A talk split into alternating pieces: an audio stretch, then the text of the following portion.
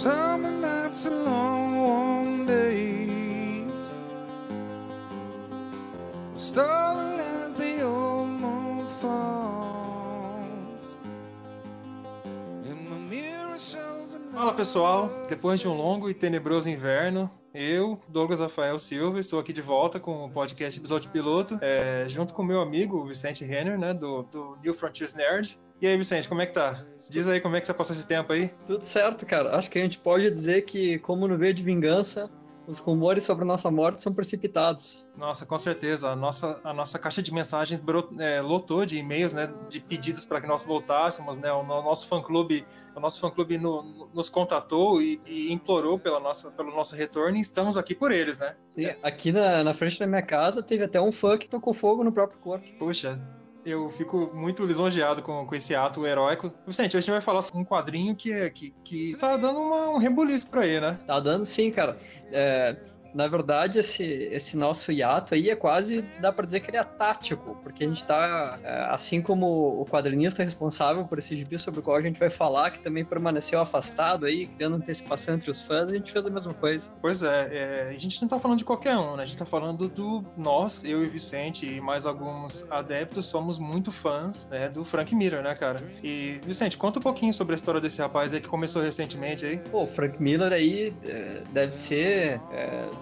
dos caras que ainda fazem quadrinhos, é, o principal nome vivo, né? É, ele, o Frank Miller começou a, dese- a fazer quadrinhos para Marvel em 1979. é, já em 1979 ele teve um grande sucesso ali com a série do Demolidor. É, depois dela ele foi contratado a peso de ouro pela, pela DC para fazer Ronin e aí a carreira dele explodiu, né? É, Ronin foi para Cavaleiro das Trevas, Ano 1, é, a queda de Murdoch, a, a série da Washington, Sin City, 300, aí foi só, só alegria. E ele, é, ele passou por um bom tempo, né, com... com é, deu uma pausa na carreira, né, cuidando de, da, da própria saúde e tal. Houve alguns problemas em relação ao casamento dele, né, acabou perecendo pelo caminho, né, e ele voltou com tudo, né, a gente pode dizer que foi um retorno triunfante, né. É, esse, esse último ano agora foi, acho que ele tinha feito já alguns projetos mais recentemente, Cavaleiro das Trevas 3, é, mas mais em segundo plano, mais como argumentista, mas esse ano a gente teve aí Xerxes, que ele escreveu e desenhou, e o gibi que, que tá aí no, no foco do programa hoje, o Super-Homem Ano 1, Superman Year One. A gente pode dizer assim que é,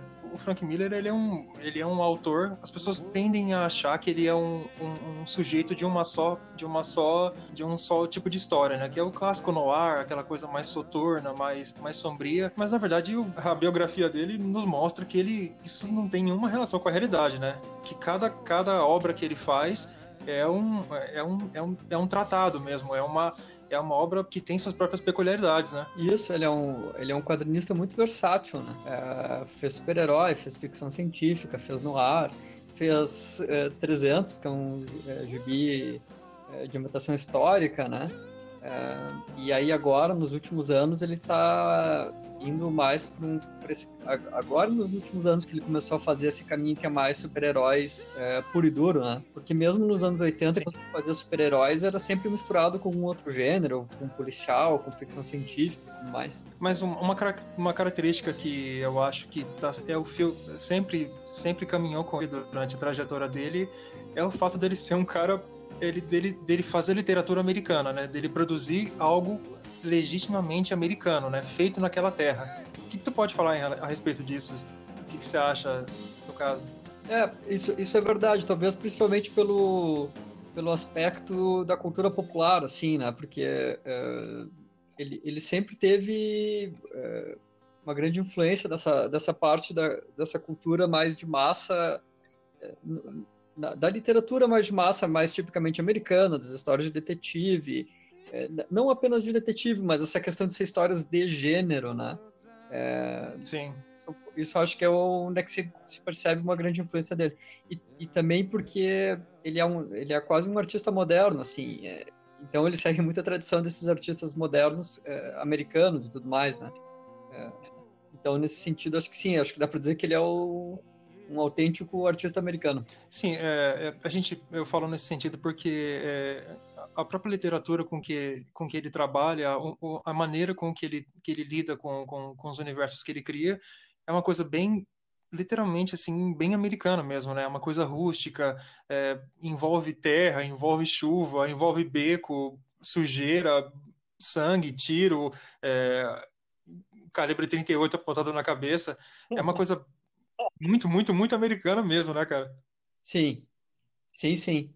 É, eu até isso uma coisa que eu ainda que desenvolveria mais, é, principalmente se, eu, se, um dia eu fosse fazer uma resenha do, do Cavaleiro das Trevas, mas eu acho que a, a escrita do, do, Frank Miller, no que é o texto mesmo, as, as duas grandes influências, uma eu acho que é o Hemingway, é, pela, pela questão dos temas que ele trata, e o outro, eu, eu pelo menos tenho a impressão que os textos dele são sempre muito parecidos com as letras do Johnny Cash, nesse sentido de é, sempre Sim, ser coisas concretas e é, e uma, uma certa violência e o tipo de protagonistas, porque o, o Johnny Cash faz essas músicas que os protagonistas são meio que bandidos e os heróis do Frank Miller, eles, eles nunca são é, eles nunca são heróis muito limpos, né? É, Sim. E, isso, e, e, e, no caso, tanto o Hemingway quanto o Johnny Cash, pô, são, são dois americanos 100%. Né? Sim, eles, e digamos assim, são americanos que, que é, não sei. Quando a gente fala a, artista americano, a gente não está falando de alguém que idolatra e tem, e, e, e, tem aquele, aquela coisa reacionária americana. Ele entende das, das, dos defeitos e das nuances daquela, da, daquela sociedade, daquela, daquela situação. E o, o, Miller mesmo é um cara que sabe onde vive a aspereza, onde vive a, a, a, o perdão. Ou seja, não é um sujeito que tem amores por aquela terra. Ele, ele gosta porque, porque é aquilo que é a fonte de, é a musa inspiradora dele, né? Isso, é, é o, até é, isso é uma coisa especialmente pertinente no, no caso do Super-Homem Ano 1, é, que o Frank Miller ele reconhece as contradições, né? É, isso, isso é uma coisa muito presente no, em todos os gibis dele, no Super-Homem Ano 1 não é diferente, que sempre tem uma, uma tensão muito grande entre, é, enfim, entre diferentes polos, digamos assim. É, e, e, frequentemente ele, ele fala, digamos assim, do que, tem, do que tem de bom no lado ruim, do que tem de ruim no lado bom, esse Sim. tipo de tensões. E no, e no caso do Super-Homem ano 1, isso não é diferente e realmente uma característica da, da obra dele. É, o, o, nosso amigo Dionísio, ele já ele chegou a, a, mencionar no programa que ele fez sobre o Frank Miller que tem muita coisa do Cormac MacArthur também na obra do Miller, né, cara? Thomas Pynchon também. O Cormac MacArthur, por exemplo, é um meridiano de sangue muito, muito obra de Frank Miller, né, cara? Sim, e o uh, e tem aí umas porque o, principalmente o Meridiano de Sangue, eu acho, eu também não li muitos livros do Cormac McCarthy, mas o Meridiano de Sangue, ele tem esse aspecto de que ele tem um, um realismo bem cru e violento e ao mesmo tempo ele é muito simbólico, né? É, Sim. E, e, os gibis do, do Frank Miller, é, mesmo que ele seja conhecido pela maioria dos fãs de quadrinhos como pelo um suposto realismo, as histórias dele sempre são muito simbólicas. É, as, as coisas nunca devem ser interpretadas lá de forma muito literal. É, e, e essa é uma dica para basicamente para todo mundo que quer entrar na que quer entrar nessa seara, né? Nunca interprete quadrinhos tão literalmente assim, né? Sim, sim, sim. É, é, especialmente no caso do Frank Miller. No caso do Frank Miller, isso é quase um pecado. É, é, isso é muito estranho, né? Porque geralmente as pessoas escolhem qual autor elas vão tratar com realismo, né? Por exemplo, os que elas gostam, eles a, a, aí, nesse caso, aceitam um certo limite de, de, de, de simbolismo, né? De, de, alegoria. Já com quem elas não, não, não tem muito... Não, não, não batem muito a passarinho, já pode tratar como se fosse real mesmo, né? Isso, é. É, eu, eu sempre achei um pouco engraçado essa, essa certa tara aí que os fãs de quadrinhos têm pro realismo. Pô, cara, isso aí esses loucos aí estão voando, subindo parede. É, cara, tipo, é, e, mas, Vicente, é, nessa nossa, nesse quadrinho que a gente vai analisar hoje, não, não tem só um veterano, né? Tem um cara também que tá por um bom tempo nessa indústria e também é um guerreiro nato, né, cara? Enfrentou muito e bateu para chegar onde chegou, né? Sim, é o, o nosso grande amigo John Romita Jr., né? É, pô, agora ele tá fazendo mais trabalhos para DC, mas acho que ele é um cara extremamente associado à Marvel. É, desenhou aí o, o gibi do Homem-Aranha por 300 anos, deve ser um dos caras que mais desenhou o gibi do Homem-Aranha. E, bom, o pessoal que tem a nossa idade aí, quase que é uma associação inevitável o Homem-Aranha com o John Romita Jr., né? É, com certeza. E assim, o, o Miller teve muitos, muitos parceiros durante a vida, né?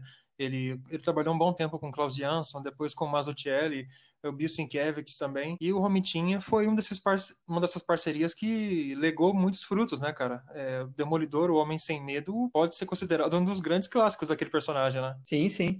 É, eu, eu desconfio que agora, quando o Frank Miller está retomando a carreira dele, é, uma das coisas que ele está fazendo é, é ele está fazendo parte de projetos é, projetos que envolvem outros artistas que são mais confiáveis, né? É, confiáveis no sentido de que são, são conhecidos pela capacidade de produção. E o John Romita Jr. é um, é um desses caras que tu sabe o que, que ele vai entregar, né? E, e recentemente eles fizeram também uma é, tipo um spin-off do Cavaleiro das Trevas que eu até fiz a fiz uma resenha lá para o New Frontiers Nerd. E, a, além disso, ele também está uh, produzindo com frequência com o Alex Sinclair, que é um colorista. E o, é, o, o Super-Homem Ano 1 é, é, arte finalizado pelo Danny Mickey. Também é um cara que tem, é, pô, tem muita arte final nas costas. Acho que tudo a gente meio que de confiança dele, do Jim Lee, e eles estão fazendo esses gibis aí. Sim, é, e o, o Romitinho, ele, o, a trajetória dele na indústria, ela é marcada por por essa necessidade de autoaprovação, né? Ele sempre quis se desassociar da, do, do, legado do pai dele, né? Que não é nada mais, nada menos que o grande John Romita, né? E ele conseguiu, podemos dizer assim, que se ele não chegou no mesmo patamar que o pai, ele tá ali bem próximo, né? É, é, eu não sei se hoje em dia ele não é mais conhecido que o pai dele, e, e também eu desconfio que ele tenha feito mais de bis já que o pai dele, porque o, o pai dele ele tem uma fase muito conhecida no, no Gibi do Homem-Aranha. É, talvez é, um, é outro. Se fosse pegar os cinco desenhistas mais conhecidos do, do Homem-Aranha, o, o, o John Romita estaria lá, assim como o Romitinho, o filho dele. É, só que o pai dele também passou muito tempo como diretor de arte da, da Marvel, então ele isso acabava impossibilitando que ele tivesse uma produção muito ampla, né? É, porque Sim. ele tinha as obrigações. É, então talvez o, Romitinha na, na, fama e na produção esteja passando ali. Vicente, o que, que a gente fazer uma análise estéticos da obra? Depois a gente pode dar uma entrada, entrar um pouquinho na história, pode ser? Beleza. Bom, acho assim, é, primeiramente, eu, eu, eu, como um grande admirador do trabalho do John Romita Jr. e, e o entusiasta da arte dele, eu posso dizer que esse dessa nova dessa nova safra de trabalhos que ele fez, desde o Renascimento, tal, Novo 52, eu posso dizer que ele deu uma amadurecida bem legal no traço dele. É, ele já está conseguindo fazer é, coisas que antigamente ele tinha um pouco de dificuldade, os planos mais abertos tal. Quer dizer, não estou criticando ele, quem, quem sou eu para dizer isso, mas é, com certeza, apesar de ter alguns momentos que ele tem alguns momentos que ele não está não tá tão bem na obra, mas digamos assim, podemos dizer que é uma, um, que foi um, um, bom trabalho dele, né? Sim,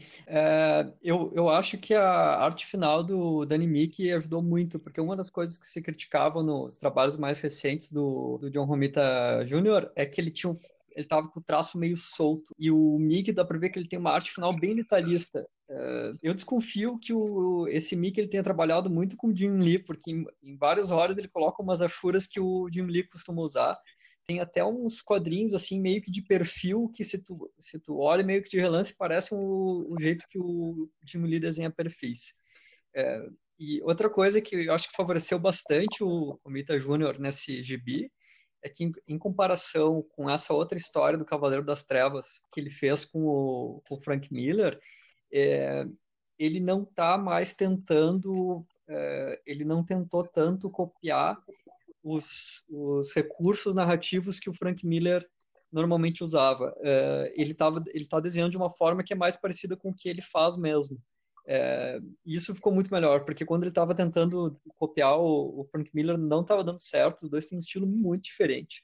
É, dessa vez ele parece estar muito mais no seu meio, né? É, é o, o John Romita Jr., ele sempre prezou por, pela... Ele tem, uma, ele tem sua própria maneira de fazer quadrinhos, né? De desenhar. É, e o Frank Miller ele é um cara que pensa a página, né? A página, ele primeiro pensa, depois ele, ele executa o trabalho, no caso. E eu acho que nesse episódio, nessa análise que você fez da, daquela obra, você percebeu que ele tentou copiar os maneirismos do Miller, né? E não é, utilizar a, a fórmula completa, né, cara? É ele, ele copiou meio que os sinais externos e não a linha de raciocínio, digamos assim, né? É, isso ficou muito chamativo. Talvez é, esse gibi do Super-Homem, é, ele não está causando tanta repercussão quanto os trabalhos anteriores do por causa disso, porque a narrativa do John Romita Jr., o traço também, ele é muito mais convencional que o do Frank Miller. É, tanto que nesse gibi tu comentou dessa questão de usar planos abertos e tudo mais. É, ele, ele tem uma narrativa muito clara, é, o layout de páginas é, é, bastante estável, não, ele não faz é, muitos quadrinhos, é, normalmente ele usa uns planos, é, nesse gibi ele está usando uns planos mais, um pouco mais abertos, normalmente com um pouco ângulo, sempre uma, sempre uma, uma sempre expondo a cena de uma forma muito clara, né? É, Sim. E o, e o Frank Miller, por outro lado, é, normalmente os gibis dele chegam a ser quase ultrajantes na, no que é o desenho, né? São muito arrojados. Claro que o, a, a colorização do Alex Sinclair favorece isso, porque ela é uma colorização muito literal, né? É, o céu é azul e a grama é verde. E se tu for pensar, por exemplo, Holy Terror, que é um gibi extremamente controverso, ele não é controverso apenas pela temática. É, ele, é, muita da repercussão que ele teve foi porque as pessoas diziam que ele era mal desenhado. E, e na verdade, ele não era mal desenhado. Sim. Ele era desenhado desse jeito meio ultrajante, agressivo, é, propositalmente tosco, né? É, muito veloz, e, essas são características que sempre foram associadas ao trabalho de Frank Miller e que, não, no caso do ano 1 do Super-Homem, não, não estão presentes. É, então, eu acho que visualmente ele é um gibi muito pouco agressivo. É, ele, ele quase parece um, uma, uma história como se fosse um, um desses livros para livros jovens adultos populares, só que versão desenhada desde, desde que é a, a aparência visual, né? Quanto à questão da colorização, eu tenho algumas um certo pé atrás com o trabalho do Sinclair. Não, claro, com, com questão a, qualidade do trabalho dele, que é sensacional, mas eu nunca, nunca consegui ver onde ele se encaixava com o trabalho do Miller, sabe? Porque, na minha mais modesta opinião, o Miller, o, o parceiro de cor do Miller sempre vai ser Alan Sim. Varley, né? E, e mesmo assim, é, tipo, eu acho que a arte do Miller combina muito bem com, aquele, com aquela questão do papel jornal, sabe? O pulp, a fibra de. a polpa Sim. mesmo. retícula e, e só, sabe?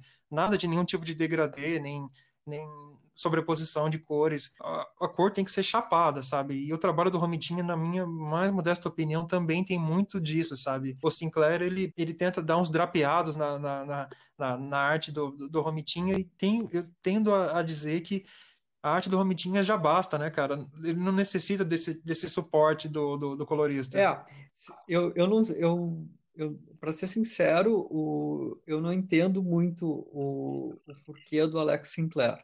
É, é, ele, ele é um parceiro habitual do Frank Miller hoje em dia. O, o próprio Cheshires eu acho que é colorido pelo Alex Sinclair também. É, só que o, o, a colorização dos gibis do, do, Frank Miller sempre foi um.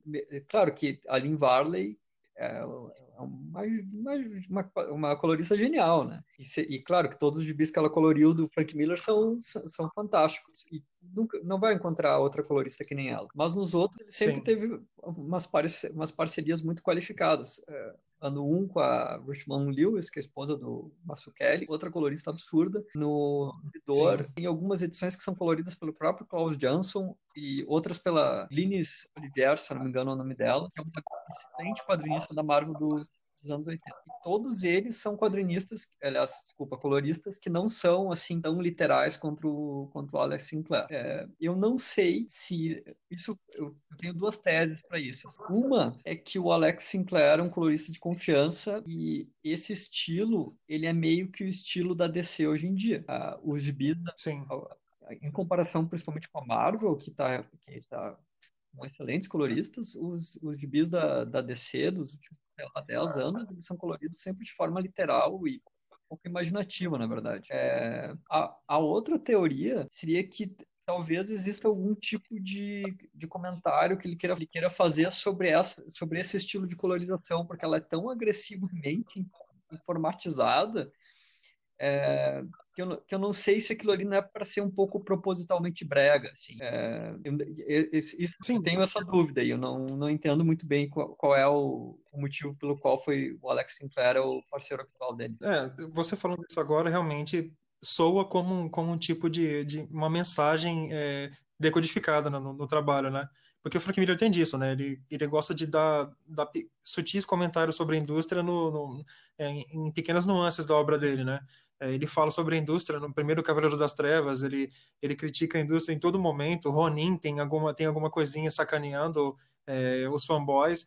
E geralmente é uma, é uma tendência no trabalho dele, Isso. né? Ele tem, ele normalmente ele, ele tem esse histórico, eh, digamos assim, fora das obras dele, é porque o Frank Miller é um artista muito militante, ele se envolveu com a questão dos direitos dos autores. Teve aquela vez que ele nos anos 90 teve um discurso que ele fez, se, eh, se eu não me engano, foi numa San Diego Comic Con, que ele recebeu um prêmio e ele rasgou uma revista Wizard no palco, dizendo que aquele ali era o grande problema dos quadrinhos americanos e tal. É, e essa... É o grande satã da indústria, né? Isso, né? e, o, e, e, essa colorização do, do Alex Sinclair ela é muito parecida com a colorização do, é, dos, gibis, dos gibis que eram os queridos da, da Wizard nos anos 90, né? Essa colorização de tal, com esse degradê tosco e com aspecto plastificado e com e com brilho bizonho, né? É, por exemplo, uh, um colorista que eu sempre, eu sempre gosto de citar como como um exemplo de como a cor pode influenciar uma obra é o John Higgins, né, na, na Piada Mortal. O trabalho do, do Higgins na, na, na, primeira, na primeira colorização é sensacional. Aquilo te transporta para um mundo de demência e loucura. E, posteriormente, quando Boland refez a cor, aquela, a obra ela deixou de... Ela caiu, caiu desceu um degrau, sabe? É, o Higgins ele conseguiu nos transportar para aquele mundo caótico. E, e, o Bolland só fez uma história de detetive comum, né, cara? Esse, exemplo que tu pegou é perfeito, cara. O, o a colorização original do, do, da Piada Mortal do John Higgins é um absurdo, cara. Ela, ela contribui muito narrativamente pro gibi. Tem essa questão de transpor pro, pro clima de pesadelo, principalmente nas partes que são referentes ao passado do Coringa.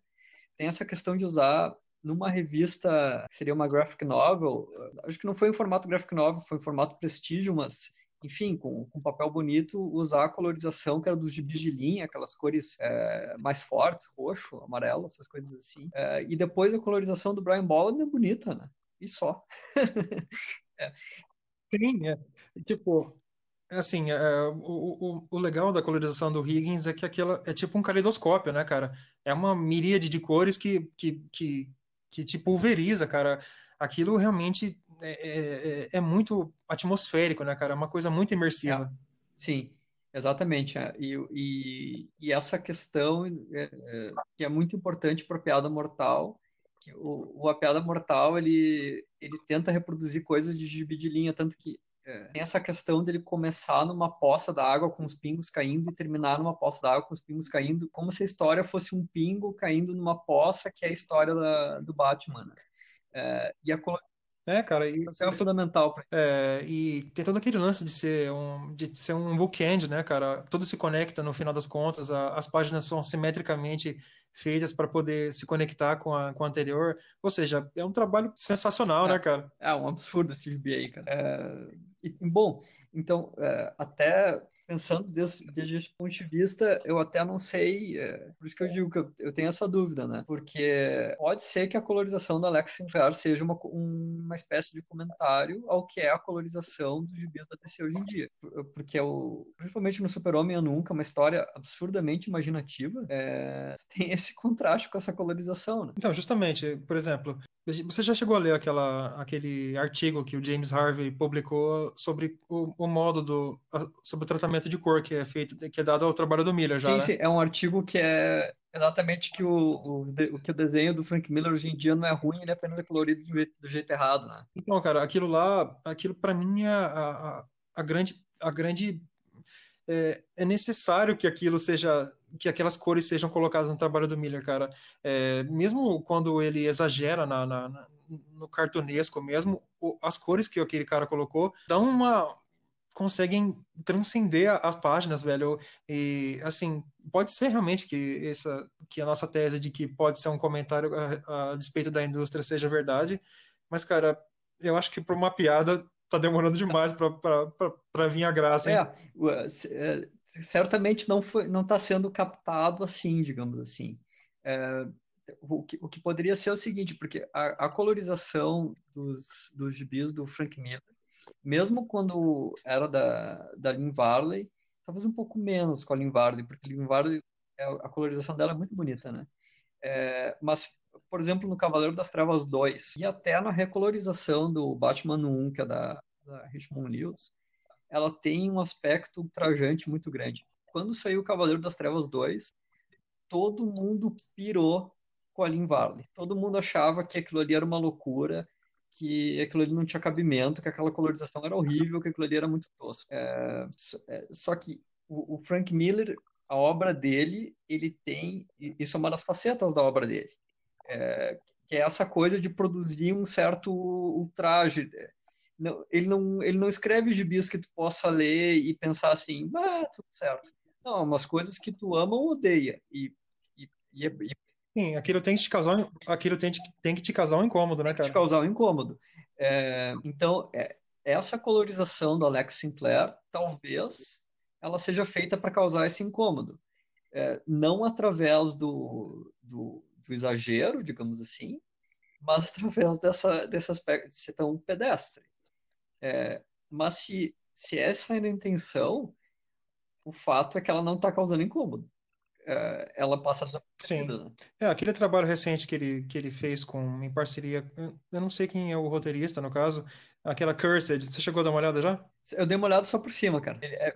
Então, é... parece, parece que realmente quem tá fazendo a cor daquele, daquele trabalho dele é ele mesmo. Então vamos ver como é que vai sair, né? Sim, aí, ali daria para ficar de olho para ver o que, que vai sair, né? Sim. Ô Vicente, a respeito do, do, do, do roteiro, assim, do texto do Miller, a gente pode dizer que foi uma que foi uma grata surpresa, né, cara? Porque é um texto muito solar, né, cara? Muito, muito autoestima, muito otimista, né, cara? Uma coisa que é um tipo de felicidade que o Miller não gosta muito de tocar, né? É verdade, cara, mas é, é, talvez, como, no próprio caso do, do Batman ano 1, é uma felicidade que tem uma perspectiva clara, né? Aliás, é, desculpa, uma perspectiva meio trágica, é, porque esse, esse, eu não sei se oficialmente faz parte do Miller verso do, do Batman, mas parece muito, né? Pelo menos quem lê a história, principalmente a terceira edição, pensa, não, isso aqui vai esse aqui é, o, é, o, é a origem do super-homem que nós vemos no Cavaleiro das Trevas. É, Sim. E, da, e daí o, o Gibi dá um pouco assim incômodo, porque tu tem esse super-homem tão confiante e ele plana por cima das pessoas. Né? É, ele tem tanta confiança no que, que, ele, no que, que ele pode fazer e daí tu tem no, no, a imagem de, no futuro daquele super-homem completamente resignado e castrado e postrado. Né? É, nesse sentido que é muito parecido com o Batman ano 1, porque o, o Batman do Batman ano 1, ele tem uma ingenuidade meio tosca, assim. É, não, não tosca no sentido de ruim, é, tosca no sentido de que Sim, claro. seria uma personalidade ingênua, né? É, tem, tem um quadrinho do, do Batman 1 que o Gordon vai dar uma dura no Harvey Dent e o Batman tá escondido embaixo da mesa e ele tá fazendo tipo um, um sinal de dedo para fazer um silêncio, uma cena muito caricata. É, ele, é como se o Batman tivesse um certo otimismo naquele gibi, muito ingênuo. E daí também tem essa perspectiva, principalmente no final da história, quando tem aquela questão do ah, tem um novo cara na cidade que se chama Coringa, né? É, é, é como se o gibi dissesse assim, ó, oh, meu filho, todo esse baile de otimismo aí que você presenciou, isso vai dar muito errado, né? É, é a, gente, a gente pretende fazer um episódio só dedicado ao ano 1, né? Que, que, é uma obra que merece não só um episódio, né? Mas uma série completa. Se a gente for pensar bem, é, o Batman que está contido ali, ele só apareceu naquela edição mesmo, né, cara? Nunca mais nenhum outro tipo de. E nenhuma outra encarnação do personagem a gente viu um, um Batman naquele, naqueles moldes, né, cara? É, o, uh, principalmente nos, nos outros trabalhos do, do Miller, né? É, porque se for e, e, não precisa nem ir no Cavaleiro das o Batman do Cavaleiro das Trevas nem é o mais desesperançado deles o, o Batman do All Star do All Star Batman bah, esse é o é o pirado master né Sim, o, o, o All Star Batman a gente já, já trocou uma ideia a respeito e, e, a gente entendeu que aquilo é uma grande piada, né, cara? Uma coisa que, o, que é característico dos últimos de super-heróis aí do Frank Miller e que também tem bastante no ano 1 é uma, é um, uma certa celebração dos aspectos mais fantásticos dos gibis de super-heróis. E o, o Batman All Star tem muito disso, né? E o ano 1 também. É, talvez no ano 1 seja, isso esteja, tenha sido feito de uma forma menos agressiva, talvez até por causa do, da arte do, do Romitinha, né? É, mas tem, tem esse ponto em comum, então o, o, o, Batman, o All-Star Batman, às vezes ele parece muito fora, né? Muito Sim. que tu espera de um gibi do Batman, né? E nessa, no, no, no caso do Superman ano 1, a gente Bom, acho que o Superman já teve, já, em várias ocasiões, vários autores já revisitaram a origem do Superman, do Superman no caso. É, a gente pode dizer que de todas essas, esses, essas novas visões de como é essa origem, essa é uma das mais criativas, né, cara? Sim. E, e talvez também uma das que é mais complexa, assim. É, ele, principalmente na segunda edição do, do, do ano 1, do Super-Homem ano 1, é, que talvez seja a mais fantástica de todas, fantástica no sentido de ter elementos fantásticos. É, aquilo ali tem uma certa uma complexidade ali com o simbolismo envolvido que é muito grande é, e que não é uma coisa que eu estava acostumado a ver nos, nos gibis do, do Super-Homem. É, até se comparar com a, do, a origem do, do John Byrne, que é o, talvez seja o grande o grande cara aí dos, dos gibis do, do Super-Homem, é, essa, essa do, do, Frank Miller ela tem muito menos preocupações práticas é, de como é que funcionam as coisas, digamos assim, é, e muito e troca essas preocupações práticas por outras que são muito mais simbólicas e do que, que é o sentido do super-homem, o que, que ele representa e tudo mais. É, achei muito interessante nesse sentido, hein? É, tipo, é, eu achei muito interessante o, essa abordagem, né, de como o, o Kal-El desembarca na Terra e ele, e ele cai nos braços de uma família para lá de americana, né, cara? Mas americana no sentido bom mesmo, né, cara? Eles são pessoas simples, pessoas boas, é, gente que tem, gente que trabalha, que faz o mundo girar, né? E é muito legal ver como como o Jonathan e a Marta elas são a bússola moral do Clark, né, cara? Sim. Do tipo, é, em tese, era para aquele moleque, era para o moleque se achar, ser o, o, o pica das galáxias, mas o Jonathan sempre coloca ele no lugar dele, sabe? Você não é nada, cara. Você, o que, esse dom que você tem, se for, se você usar como você quer usar, não vai adiantar nada, cara. Você está aqui para mudar o, o, panorama dessa terra, né? É, é, uma coisa que eu achei legal em relação a isso e que tem, é, tem bastante no, principalmente nas duas primeiras edições, é que eles dão um certo aspecto de superioridade assim, para o super-homem. É, nas primeiras páginas, é, quando ele está viajando pelas galáxias, o, o, Frank Miller faz meio que questão de mostrar que ele está viajando de forma consciente é, e fala daquilo como se fosse uma experiência assombrosa e fantástica que ele tivesse conseguido entender como criança, o, o super-homem. É, então, em comparação às outras origens, eu acho que o Frank Miller mostra um super-homem que chega na Terra muito mais pronto. Isso até na primeira edição tem umas, umas algumas alguns detalhes que ele, ele parece que meio que brinca com os pais dele, é, é, meio que ele, ele finge cumprir um papel para que eles achem que ele é uma coisa que está sob controle, quando na verdade ele está vendo além. É, isso é uma coisa que eu achei bem legal até.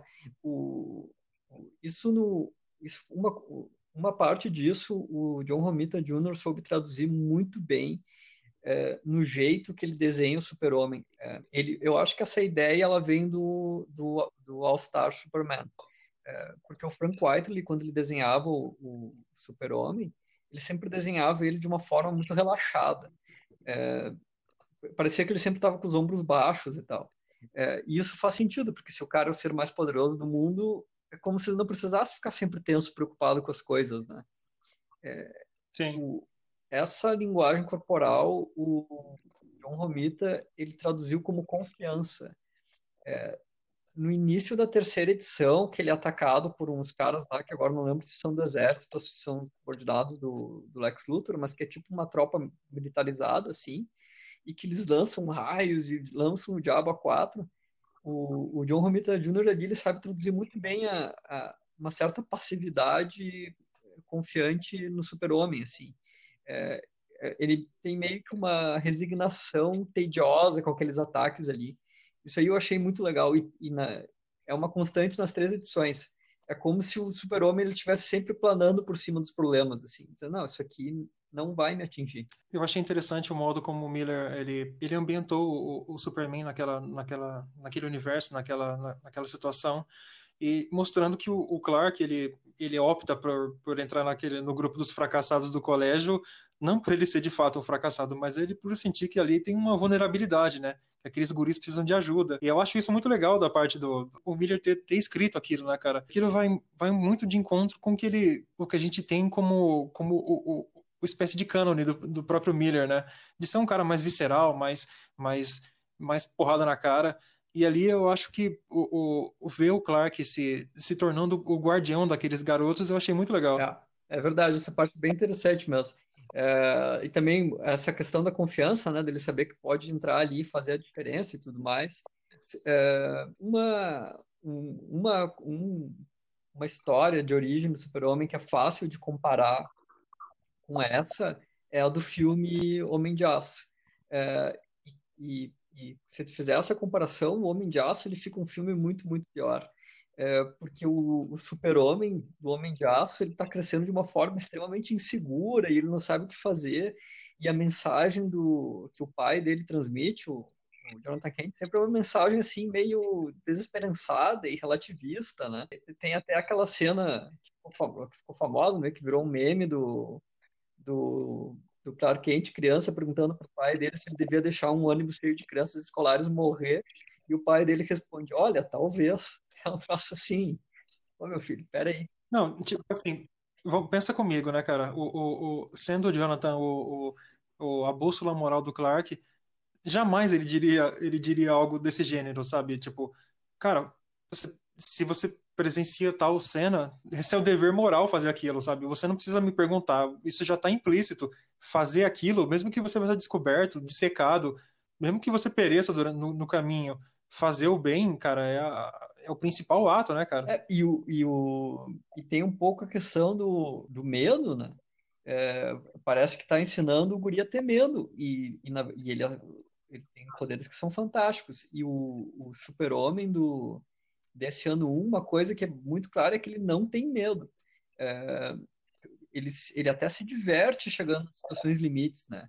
É, então, por exemplo, quando ele mergulha lá no fundo do mar e quando encontra sereias na segunda edição, é, e ele, ele descobre que ele não precisa respirar. Ele faz isso quase como uma brincadeira. E se, se for uma pessoa minimamente medrosa, tu não desiste de respirar para ver o que, que vai dar, né? Oh, com certeza. É.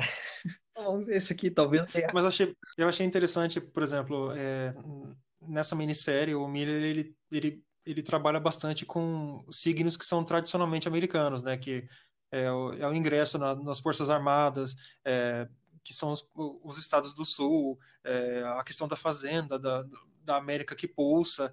Eu achei muito legal como ele, ele pôde mesclar essas, essas influências dele é, sem fazer com que a obra fique pedante, né, cara? Uma coisa meio, meio desconexa. Então eu achei muito, muito legal o Clark optar pelo alistamento militar, né, cara? É, na visão dele, não, na visão do Clark, é, é, não, não servia uma a um governo, não, mas é de exportar aquela bondade que, está contida nele, né? É, e o espírito de aventura, né? Ele entra meio que com espírito de aventura, sim. É, assim, quando, quando eu tava lendo o Gibi, é, eu li a primeira edição e fiquei meio frio, assim. Eu não, não, não tinha pescado exatamente aquilo ali, é, até fiquei um pouco reticente, ainda que eu tenha achado o texto muito bom, é, como, como um texto digno de um dos melhores gibis do, algum dos melhores gibis do Miller, a ideia, porque eu achei a, eu achei essa história, a primeira edição tem essa história de bullying, né? É, eu achei aquilo meio meio que convencional, assim, porque tu pensa, pô, o Miller fazendo um gibi sobre bullying, é, normalmente ele é, um, ele é um cara que trata de temas tão... É, porque bullying é um tema politicamente correto, eu não, não digo no sentido, assim, de, ah, não sei o que, é, normativismo, sei lá o quê. É, digo, pô, faz um gibi dizendo que bullying é ruim, sabe? Tu não tá reinventando a roda, né, cara? É, então eu pensei, pô, normalmente ele, ele faria de alguma coisa, trataria de um assunto mais uh, arrojado e, e, trataria de uma forma mais arrojada. É, mas depois, quando eu li essa segunda edição, que ele entra no exército e ele descobre as sereias, é, aquilo fez a primeira edição ficar retroativamente muito melhor. É, porque o que ele faz ali é estabelecer meio que um. Ele faz dois contrapontos, assim. É, então, a, a, primeira edição, é, ela tem muito esse ângulo da fazenda. Tem várias cenas que é só ele, no, no eu imagino que seja um milharal, eu seria um péssimo agricultor, tá?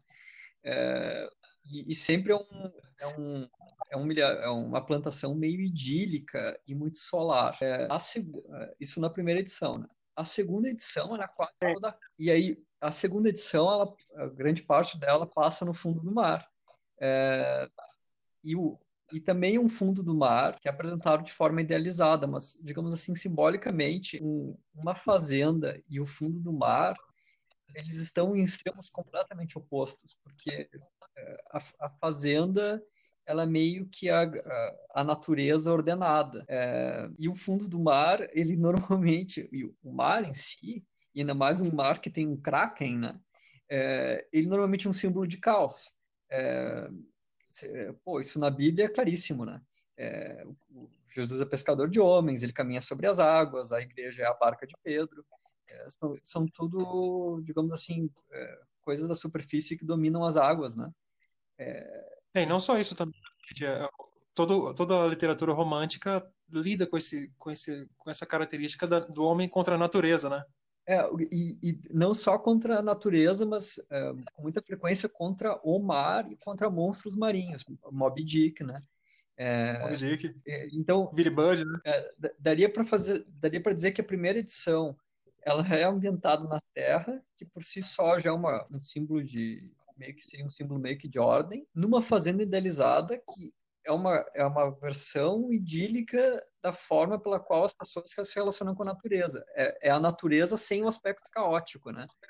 É, e a outra é no, no fundo do mar, num fundo do mar extremamente caótico. Só que na primeira edição, os vilões, que são esses do, do bullying, é, esses adolescentes, ele constantemente ressalta que eles, que não existe uma hierarquia é, que os professores não podem fazer nada, que a prefeitura não sabe o que fazer e que ninguém faz aquilo porque como, é como se aquelas crianças não tivessem ninguém que fosse capaz de colocar é, ordem nelas. É, então eles, eles são como uma pontinha de caos nesse mundo de ordem é, perfeito. E o, e o que o super-homem faz é restaurar, digamos assim, a perfeição na segunda edição, no fundo do mar, ele encontra uma ditadura, que é a do Poseidon. É uma ditadura extremamente caricata, porque ela é simbolizada pelo fato de que o Poseidon quer casar com a própria filha. E ele até diz assim, não, tu vai ser a, vai ser a imperatriz aqui do mar, e tu vai ter que cumprir todos os papéis de uma imperatriz, porque dá um ângulo extremamente incestuoso para a coisa, né? É, então, é, é como se no fundo do mar, que é um lugar caótico, estivesse entrando uma ponta de ordem de uma estrutura hierárquica extremamente rígida que ele destrói. Então é como se ele fizesse ah, restabelecesse a ordem no mundo da ordem e restabelecesse o caos no mundo do caos. É, é um contraponto assim muito absurdo que ele faz. É, o Frank Miller faz. Eu, eu achei incrivelmente genial. E ainda por cima, é, tem essa questão do, dele apresentar o super-homem com essa certa superioridade, digamos assim. É, é, é, como se ele, ele fosse uma figura mediadora entre as duas coisas. É, de novo, isso fica muito claro na segunda edição, que é, ele, não entra, ele não entra só no exército, ele entra nos SEALs, né? É, e os SEALs eles são conhecidos como Homem-Sapo, é, porque é uma, eles são é uma força de ataque anfíbia. Até quando ele entra na base, na base militar, a primeira coisa que tu vê no letreiro é alguma coisa do tipo treinamento anfíbio, alguma coisa assim. E o, o Poseidon chama ele o tempo todo de sapo. Ele diz assim, ah, esse cara tem perna de sapo, é, esse ser da superfície que se comporta que nem um sapo. É, e os, os, os sapos, simbolicamente, se tu for ver na história da, nas histórias clássicas dos grandes contos medievais, a princesa e o sapo, a bela adormecida, é, normalmente o sapo ele tem esse papel de mediador entre, entre ordem e caos. Então, por exemplo, na história da princesa Sim. e o sapo, a, a, a, princesa ela perde o, o, o pomo de ouro num lago e sai um sapo de dentro do lago e diz: Eu posso entrar lá e resgatar esse pomo de ouro para ti se tu me levar para tua casa. Então, ele é como se fosse a faceta do lago que pode sair para o mundo real, entendeu? É como se fosse a parte do desco... ele, ele é do desconhecido, mas ele é uma coisa que tu pode conhecer. É, então, ele, ele tem esse, esse aspecto entre dois mundos, entendeu? E é, e é exatamente isso Sim. Que o super-homem do, do Frank Miller no Super-Homem Ano 1 é. Ele é meio que um, ele é um meio que um ser entre que está entre diversos mundos. É, e, e, que ele vai nesses mundos para restaurar a ordem, digamos. Assim. É uma, é uma sacada que o, funciona principalmente na segunda edição, que ela se dá toda num nível muito simbólico e, é, e de figuras de linguagem, é, e que tem assim, um, muitos nuances, uma complexidade que nunca tinha visto numa origem do super-homem é, e que fazia anos que não apareciam num, num gibi, né? Eu acho bacana, por exemplo, é, o, o Miller, ele, eu acho que, eu creio que esse seja o pensamento dele verdadeiro, é, o Superman ele tem, ela tem, ele tem essa característica de extrair o melhor das pessoas, né? Em cada, em cada, em cada ambiente em que ele está, em que ele permanece, é, esse ambiente automaticamente se torna um ambiente de luz, né? De, de, de, de felicidade, de, de, de, prosperidade.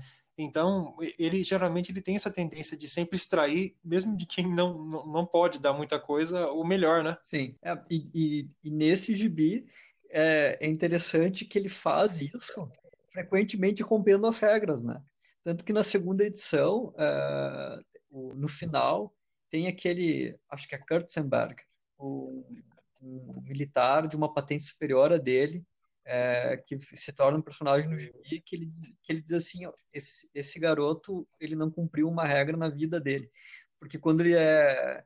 Bom, essas alturas, o nosso ouvinte que estava querendo evitar spoilers, acho que já desistiu do episódio, então vou, vou soltar os spoilers aí. Quando ele é expulso do exército, é, em vez de sair pela porta da entrada, ele pula uma cerca e sai pelo mar, né? É, e o, esse Katzenberger meio que olha para ele e diz assim: esse, cara ele simplesmente não sabe seguir as regras, ele faz o que ele quer, é, mas isso ele fala como numa, numa demonstração de superioridade do, do super-homem, né? que também é uma sacada é, absurdamente genial. Né? É, o, mesmo mesmo esse, esse, esse militar, ele foi tocado pela, pela mão do Clark, né? Isso, isso. É, tanto que ele é o cara que tenta convencer que não expulsem ele, né? É, e mais uma, uma, brinca, uma homenagem que o Miller fez do, do Kutzberg, né? Que é, o, é uma homenagem ao Jack Kirby, né? Sim, sim, sim. Uma piscadinha ali, né? É. E, Vicente, no, no, na, na terceira edição, que a gente tem a, mais ou menos a conclusão da trama, a gente vê que o, o algumas nuances do, do, clássicas do Miller eles, eles retornam a, a, a essa edição, né? Por exemplo, é, tem alguns plot twists, né? O aparecimento do Batman, da Mulher Maravilha, do Luthor, né? Como grande arquiteto da, da de um plano. O que, que, tu achou da, mais ou menos dessa reta final da, da HQ? É, uh, assim, é, eu achei a segunda edição absurdamente genial, tá? Então, a terceira edição eu achei pior, mas isso é até um comentário meio injusto, porque é ruim de dizer que o cara teria que fazer duas edições absurdamente geniais na sequência, né? É... É, puta merda. Oi? Puta merda, que sacanagem, né? Exigir do cara três, né? Pô, é, é, mas é, eu achei... Uma, uma coisa que me chamou a atenção nessa, nessa terceira edição é que se, o, se a primeira edição era parecia o Frank Miller dizendo pro, pro Zack Snyder é, como fazer o Homem de Aço. A terceira edição parece ele dizendo pro Zack Snyder como fazer Batman vs Superman. Né? É, lembra muito assim essa questão do, do Luthor fazer uma maquinação para colocar o Super-Homem contra o Batman e eles, os dois têm aquele enfrentamento no, no telhado. Agora no filme eu não lembro se é no telhado, mas também tem essa questão do do Batman ter uma série de equipamentos tecnológicos que ele lança para cima do Super-Homem, é, de ter essa intervenção da, da Mulher Maravilha. É, parece que ele usa assim é, algumas marcas, alguns pontos de referência, assim, né? É, é, é, essa terceira edição e claro, se, se, a primeira edição é melhor que o, o Homem de Aço, essa terceira edição ela está anos luz de distância do, do Batman vs Superman. É, e, Nossa senhora, muito mais. É, e, e dessa diferença é, dá para extrair muitas lições. Primeiro que é, é de, talvez ela seja a edição uh, que tem os vilões, tem o um encontro do Lex Luthor com Coringa. É, ela tem muito uma cara assim meio que de era de prata no sentido de tratar o, o, os, os apetrechos tecnológicos que o Batman usa e tudo mais. É, ela é ela transcorre quase toda durante a noite, mas ela é, ao mesmo tempo muito é, daria para dizer ingênua e alegre e, e, e, com um tom celebratório, sabe? É, tipo, o jeito que são os uniformes deles, é, é tudo muito super-heróico, assim. É, não, não é aquela coisa triste e opressiva e cinza e terrível e todo mundo é amargurado é, do filme. É, é tipo um, um, clima bem camp. É um clima meio camp, exatamente. É, e ao mesmo tempo, é, como tem essa. Na primeira edição, ele estabelece. Ele estabelece comparando a primeira e a segunda edição, tem essa, essa questão entre ordem e caos que eu estava comentando, que na primeira edição seria uma edição de ordem, a segunda edição seria uma edição ambientada no mundo do caos, né? No, no, nessa terceira edição, isso está um pouco simbolizado pelo Batman e pela Mulher Maravilha. Porque o Batman, ele, ele faz umas piadas, é, ele tem até um humor que é um humor que o Frank Miller associou ao Batman, principalmente em All Star Batman. Ele fala daquele jeito meio um sarcasmo meio feroz, assim. Só um detalhe, é, eu achei muito interessante é, que na terceira edição existe uma série de quebras de expectativa, né, que o que o Miller aplica no leitor, né? O leitor tá esperando, o leitor tá esperando que o Superman vai dar um beijo de cinema na Mulher Maravilha. Ele aplica um beijo é. na testa, né? O beijo na testa simbolicamente é, é, tratado como uma, um gesto um gesto messiânico, né? Beiro divino, Sim. né? É, o, é, é, a benção, né? Isso é muito sensacional, Sim. né, cara? Em todas as edições é, tinha esse ângulo da namorada, né? Na primeira edição, a namorada dele é a Dana Lang, na segunda, a sereia, a Lori, é, esqueci o sobrenome agora da Lori, sei que é com ela, enfim, é, que é um personagem que ele resgatou da Era de Prata, né? Então, na terceira edição, tu meio que espera o romance entre ele e a Lois Lane ou entre ele e a, a Mulher Maravilha e nenhuma das duas coisas acontece, né? É, então tem... Sensacional, é. cara. Isso, isso, é, isso é muito, muito bom, porque, tipo, rompe com, rompe com uma, com uma sequência, né, cara? Você, você meio que vira a página já sabendo o que, que é, né? E ele fala, não, cara, esse não é um gibi de herói tradicional. É, tu, uh, tu, pensa que ele estabeleceu um padrão e ele não estabeleceu um padrão nenhum, né? Uh, mas aí, o, o, se, de um lado, ele estabelece o, o, o, Batman como uma, uma força completamente que não se submete a ordem nenhuma e até tem essa questão dele, do Lex Luthor chamar ele de terrorista. É, e do outro lado, a Mulher Maravilha, ela é pura ordem. É, quando o, super-homem, ela impede o super-homem de acabar com a, a, raça lá do Batman, ela pega e diz assim uma coisa, a partir de agora, a vida de vocês dois só tem, só pode servir a uma causa e a causa é a justiça. É um negócio assim, é, extremamente, estabelece meio que uma hierarquia pura e dura e direta, né? E, de novo, o Frank Miller coloca o Super-Homem como um personagem que está entre, entre esses dois polos, assim. É, ficou muito legal. Ele, é como se ele é, transpusesse o enfrentamento que aconteceu simbolicamente entre a primeira e a segunda edição para uma história substituindo o, o, substituindo o mar pelo Batman e a, a fazenda pela Mulher Maravilha. Aí Sim. É uma pena filmezinho, assim, né, cara, que ah, eu fiquei com muita com muito gosto, assim, de quero mais, né, cara. É, que o, o, final da, da, da, da, série é um pouco inconclusivo, assim, né. É, não, não, ele não fecha uma porta, ele abre, né. É um pouco parecido com o final do Batman 1 também, nesse sentido. O, o primeiro Cavaleiro das Trevas, ele acabou transmitindo uma mensagem errada para o público. A mensagem que o Frank Miller não gosta do Superman. Sendo que todos os signos e todos os sinais estão lá contidos naquela primeira, na primeira saga, sabe? Ele gosta sim do Superman. O Superman é tratado com respeito naquela obra. Você já, você já até falou um pouco sobre isso na, no seu blog, né? No sim. site. É, o, é, eu acho que o, o, que o Cavaleiro das Trevas não foi muito bem interpretado acho que é, um, é muito verdade, assim, né? É, e as pessoas perdem um pouco, assim, a, a perspectiva do que, que ele estava querendo fazer com os personagens, no que, no que ele estava querendo mostrar naquele momento, e, e, mostrar isso que é, um, é uma jornada, na verdade, né? O, esse Super-Homem Ano 1, é, uma das coisas que ele, é, que ele faz é, talvez seja fixar um ponto mais claro para que as pessoas mostrem que o Super-Homem do do Cavaleiro das Trevas, ele faz uma linha, ele não é uma coisa fechadinha, assim. É, ele não é um, um, um, paspalho apenas, né? É, Sim. Que, isso, que aquilo ali faz parte de uma história que ele, talvez ele apenas insinue, digamos assim.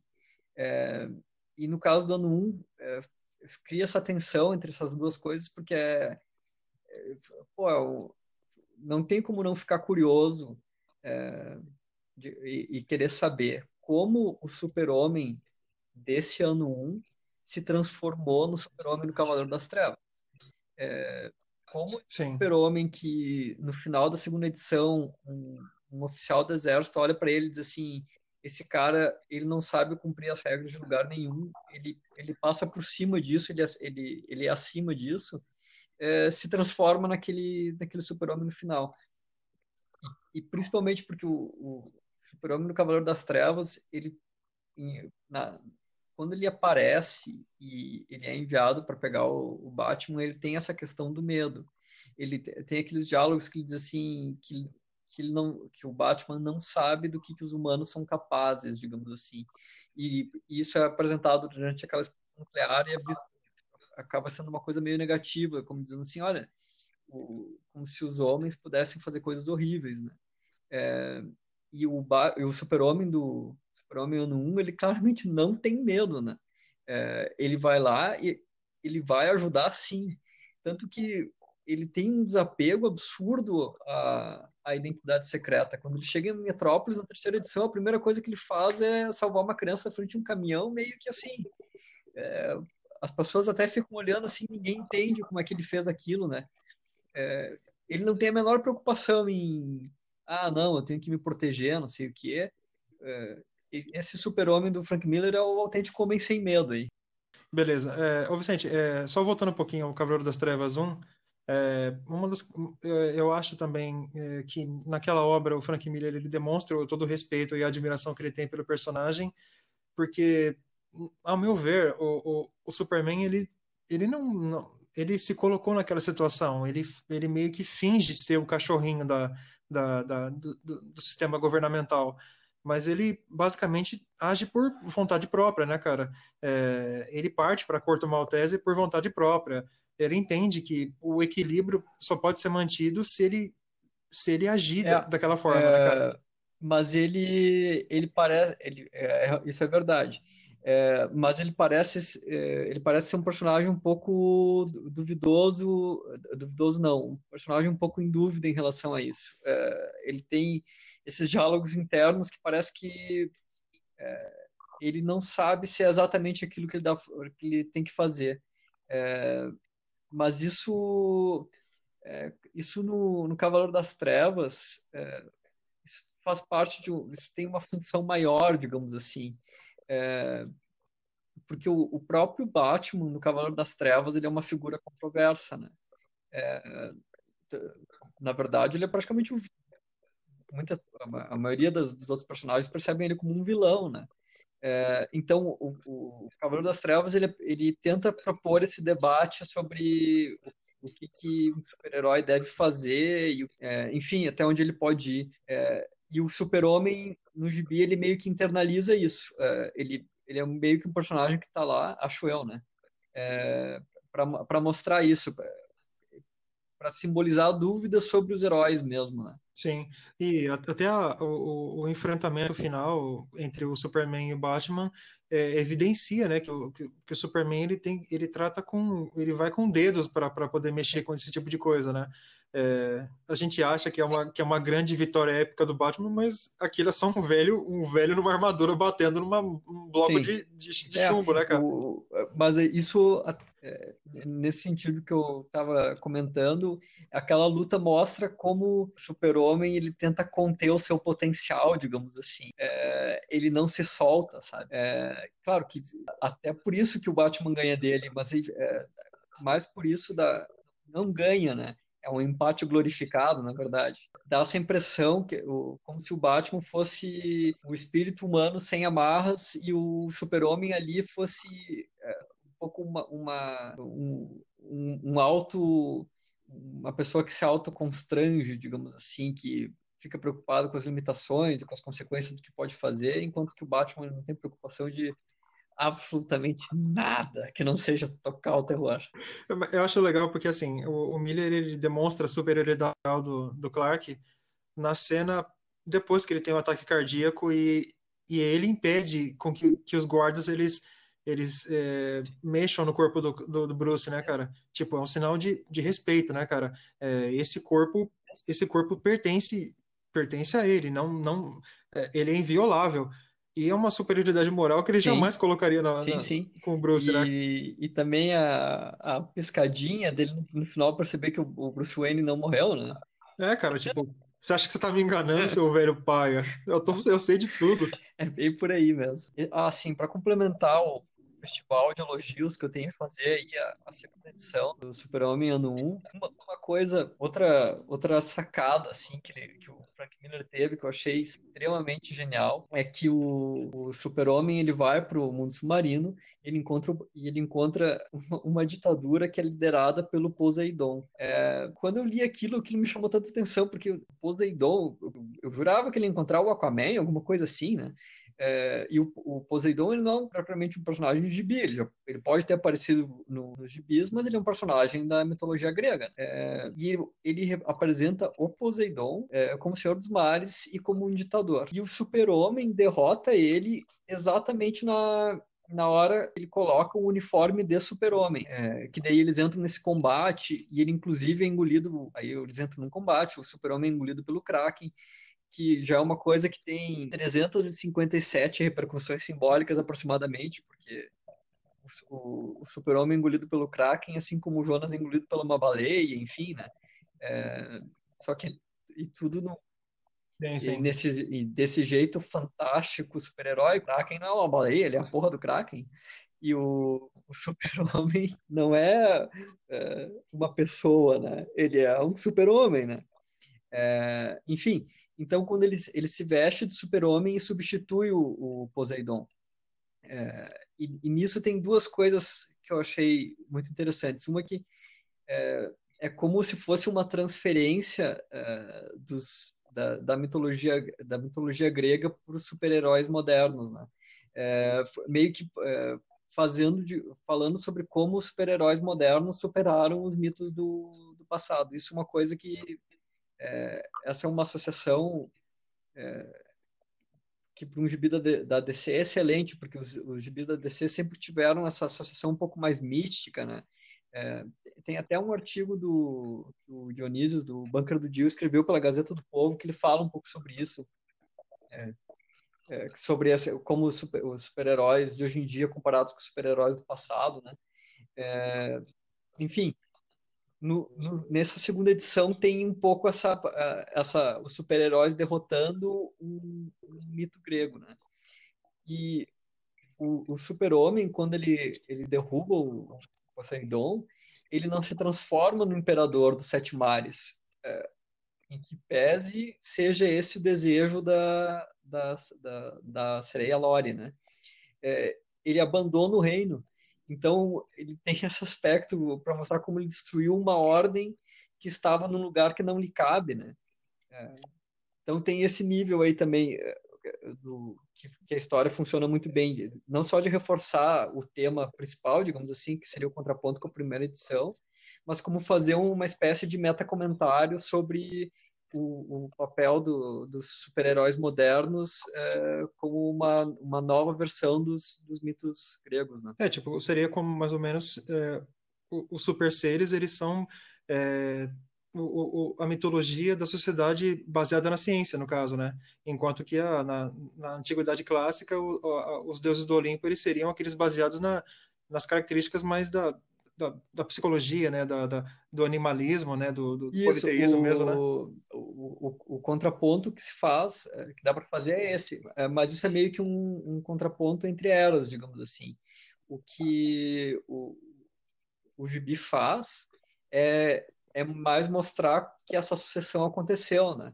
É, deixando implícito aí o, o, os tempos que estão envolvidos, né? É, é, ele, é, ele mostra mais assim a, a passada do a, a, a, troca agora esqueci como é que é o nome disso é testigo talvez? É, enfim a, troca geracional digamos. Sim mas enfim é, eu dou uma nota uma nota 9 para essa HQ eu, eu gostei bastante dela. Eu não, eu não imaginei que eu ia gostar tanto é, as prévias que eu vi da arte do Romitinho eu pensei nossa tá meio estranho tá meio torto. Como é que vai ser a, o texto do Miller, mas bom, esse velho sempre me surpreende, né, cara? Então, eu, eu adorei, cara. É, é, acho que eu também daria uma, uma nota 9, 8, 9, alguma coisa assim, porque tem esse aspecto do. É, eu, eu, realmente senti falta do, de uma apresentação visual que me deixasse mais ofendido. É, que pudesse, que pudesse ter uma repercussão, como teve Cavaleiro das Trevas 2 e Holy Terror, que as pessoas olharem aquilo e, e, tomarem como um insulto que aquilo ali seja um gibi publicado, é, esse aspecto visual mais convencional. Né? É, mas, ao mesmo tempo, tem, tem toda essa riqueza simbólica e, e isso, desde o ponto de vista da retomada do trabalho do Frank Miller, é um negócio que é, me deixa extasiado, assim, né? é, esse cara, se ele continuar, conseguir voltar para os quadrinhos e nessa forma aí, é, fazia tempo que os quadrinhos não tinham, assim, é, um, um, nome que fosse tão, é, um referente, assim, tão grande, né? E, e querendo ou não, Vicente, é, a iniciativa da DC de criar esse, esse selo Black Label, que é basicamente uma, um, é um herdeiro do, do selo Elseworlds da DC mesmo, né?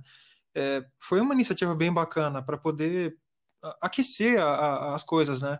Porque quem está acostumado com o título mensal e aquela coisa, a mesmice de sempre, é, sagas atrás de sagas, Doomsday Clock, é, ninguém está mais suportando esse tipo de coisa, cara. E você tem uma, um, um selo que traz, que, que é uma, é uma lufada de ar, né, cara? É, uma, é um sopro de vida nesse, nessa é, estagnação. É, e, e, tem essa, uh, tem uma parte legal que é é, ele, ele, é uma, ele é um sucessor do Elseworlds, mas ele é também um sucessor da Vertigo, né? No, não no sentido adulto, digamos assim, que a Vertigo tinha, que essa, essa questão do... É, teve uma época que teve um... Teve uma vez que teve um cara que fez uma, um artigo sobre a Vertigo que, ele, que o título era é, Vertigo, Vômito e Enjoo. Uh, e aí ele, ele meio que dava um debochado, dizendo que todo gibi da Vertigo tem que ter alguém de ressaca e uma mulher menstruada. Que era o, o que ele estava tentando, que esse cara nesse artigo estava querendo falar é desse aspecto adulto meio fake. Assim. O, esse selo Black Label da DC não tem isso. O próprio Super-Homem Ano 1 ele não é uma história adulta nesse sentido, de mostrar coisas que sejam violentas, enfim. É, não, não sei qual é a classificação etária, se é que teve classificação etária, mas com certeza absoluta não é 18 anos. Mas, ao mesmo tempo, é extremamente autoral, né? É, então, se, se eles criaram esse selo aí para ser um parquinho no qual eles podem dar os seus personagens para grandes quadrinistas é, escreverem histórias é, livres da cronologia, pô, isso é um, pode ser uma coisa muito legal para o mercado americano, de finalmente é, publicar histórias dos seus grandes personagens que não sejam histórias feitas por obrigação, digamos assim, mas sim feitas porque tem alguém que consegue contar alguma coisa sobre eles, né? E no, e no caso do, é, é. Super-Homem ano 1 ainda tem essa vantagem adicional de poder ser mais uma pecinha no universo, o que seria o universo do Frank Miller com os personagens da DC. Com certeza. É, do ponto de vista de quem é muito fã do Superman, eu sempre gostei muito mais do Superman do que do Batman, sabe? Desde criança mesmo. É, eu acho que eu, eu nunca, repetindo a minha fala, eu nunca vi nenhum tipo de desrespeito do Miller a despeito do personagem. Eu sempre acho que ele tem uma, ele tem as suas próprias a sua própria visão de como, de como é essa mitologia. É, ele é o primeiro super ser que apareceu, é, o primeiro super-herói a qual todos se baseavam. Eu achei fantástico da história de ser apolínea, sabe? Ser, ser solar, é uma coisa não é soturno, não é grim and gritty. É uma história que inspira muitas pessoas, sabe? O Superman sempre foi, sempre a marca registrada dele é isso, é ser o, o, o melhor super, o, o, melhor, o melhor humano que já pisou na face da Terra, aquele que vai nos conduzir para uma, uma nova etapa, sem dominar a gente, sem ser um grande ditador. É sensacional, cara. A única coisa que eu tenho a dizer é que eu receio que como eu não sei quais foram as numerações de venda no caso, mas dependendo, a DC, como ela tem esse histórico de abreviar grandes projetos e projetos excelentes, ela pode dar um dar jeito de dar cabo nesse selo, hein? É, não sei se no selo, porque o, o selo em si ele está se tornando meio que um guarda-chuva para várias coisas que estavam penduradas. Então, digamos assim, dentro do esquema editorial, ele tem uma função importante. É, eles estão é, eles até eles não publicaram tantas histórias originais assim, mas muitas reedições estão saindo nesse selo aí, né? É, mas o que, o que seria interessante é que se eles deixassem o, o Frank Miller continuar escrevendo essas histórias para continuar povoando esse o universo dele. Pô, o Frank Miller ele sempre ele sempre soube soube apresentar os personagens da DC de uma forma interessante e não só os protagonistas como o Batman e no caso o Super Homem, mas é, os, os, coadjuvantes também. O, o Arqueiro Verde no, no Cavaleiro das Trevas 1 é um personagem muito legal, né?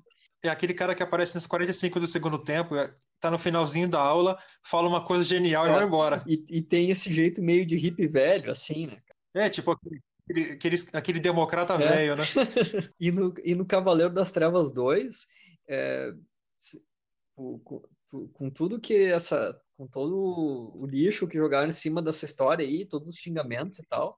É, se tem duas coisas nessa no Cavaleiro das Trevas 2 que todo mundo gostou, foi o jeito que ele tratou o Questão e o jeito que ele tratou o, o Átomo, né, cara? É, que ele tem umas historinhas curtas que são muito legais, assim. O, o Questão Sim, é até tem... Uh, o Questão, ele, ele aparece assim numa página, ele derrama uma paranoia, assim, Aí ele diz: a resposta para isso, eu não sei. Eu não sou a resposta, sou a questão. Ah, mano. oh, inclusive, inclusive tem aquele talk show que ele participa com o Arqueiro Verde, né? Que é. Sim.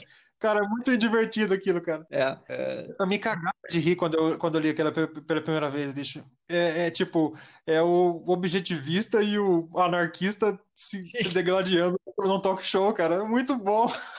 É, isso, isso também é uma é um negócio que mostra aquela versatilidade que a gente estava falando do Frank Miller, né, cara, que ele consegue escrever dois personagens é, em polos tão diferentes e ele trata os dois, é, consegue tratar de uma forma divertida e, é, e respeitosa. E não, e, e não, só isso, né, Vicente? É, ele, quando ele fala, quando a voz do Arqueiro Verde é a voz do Denis O'Neill, aquela voz, aquela coisa pura, aquela, aquele movimento social tal, e a Sim. voz do, do Cristão é a voz do Steve Ditko, daquele cara paranoico, Sim. ele consegue emular Sim. com perfeição cada uma delas. E, é. e o, Miller, Miller, ele é um, um, um, herdeiro dessas duas doutrinas, né, cara? Sim, sim. É, ele é, é ele é um, sei lá como é que daria para dizer, né, cara, porque ele tem esse aspecto aí meio que de, de individualidade, né, é, meio libertário até, é, e, e, ao mesmo tempo, ou talvez até por isso, ele tem essa, essas críticas aí ao poder constituído, digamos assim, né? É, é sensacional, né? Então, é... Vicente, se você quiser deixar um recadinho aí e fazer aquele merchan do, do Bunker do Dia, pode ser. Beleza, cara. Então vamos lá pros... Vamos para o momento dos patrocinadores, o momento Milton Neves do episódio piloto. Então, primeiro vou fazer o meu merchan aí. É, que nem tu falou ali na apresentação, eu faço o site New Frontiers Nerd. Essa semana, ou na semana passada, na verdade, teve resenha nova, é, e que eu falo precisamente do Demolidor, do Frank Miller, já que nós estamos aí nessa temática.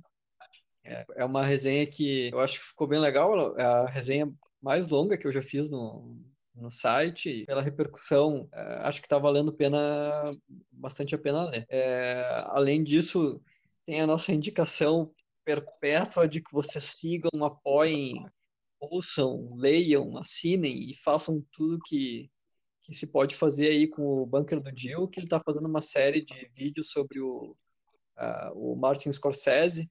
É, Martin tá Scorsese. No... Só um pequeno detalhe, Martin Scorsese é, recomenda filmes da Marvel, viu? Olha aí. Tem isso ainda, né? Uh, então ele está fazendo essa série sobre o Martin Scorsese que está sensacional. Uh, se, uh, eu, eu vou chegar ao ponto de, de me, eu vou atre, me atrever a dizer que se tu não assistiu essa série de vídeos do Bunker do Jill, tu, você não é uma pessoa que está preparada para entender o, o, irlandês.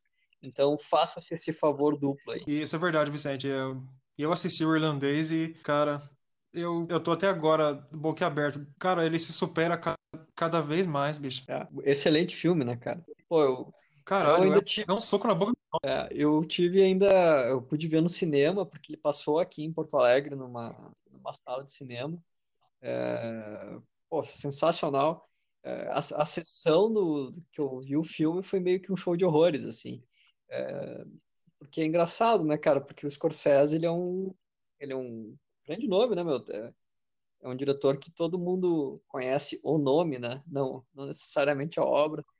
Então, quando teve a sessão, acho que atraiu muita gente aleatória que, que meio que queria fazer a pose de que viu o filme de Scorsese no cinema, mas que, ah, na real, não tava sacando nada, né, cara? Teve, teve gente saindo no meio. É, do meu lado, teve um casal que brigou porque o filme era muito longo. Ah, foi um show de horrores. É, mas é isso mesmo, galera. É, acesse o New Frontiers Nerd, acesse o Bunker do Jill, que qualquer, qualquer toda hora que você for entrar lá vai ter alguma coisa legal para você assistir. E é isso mesmo. Então, um abraço, galera, e tchau, tchau.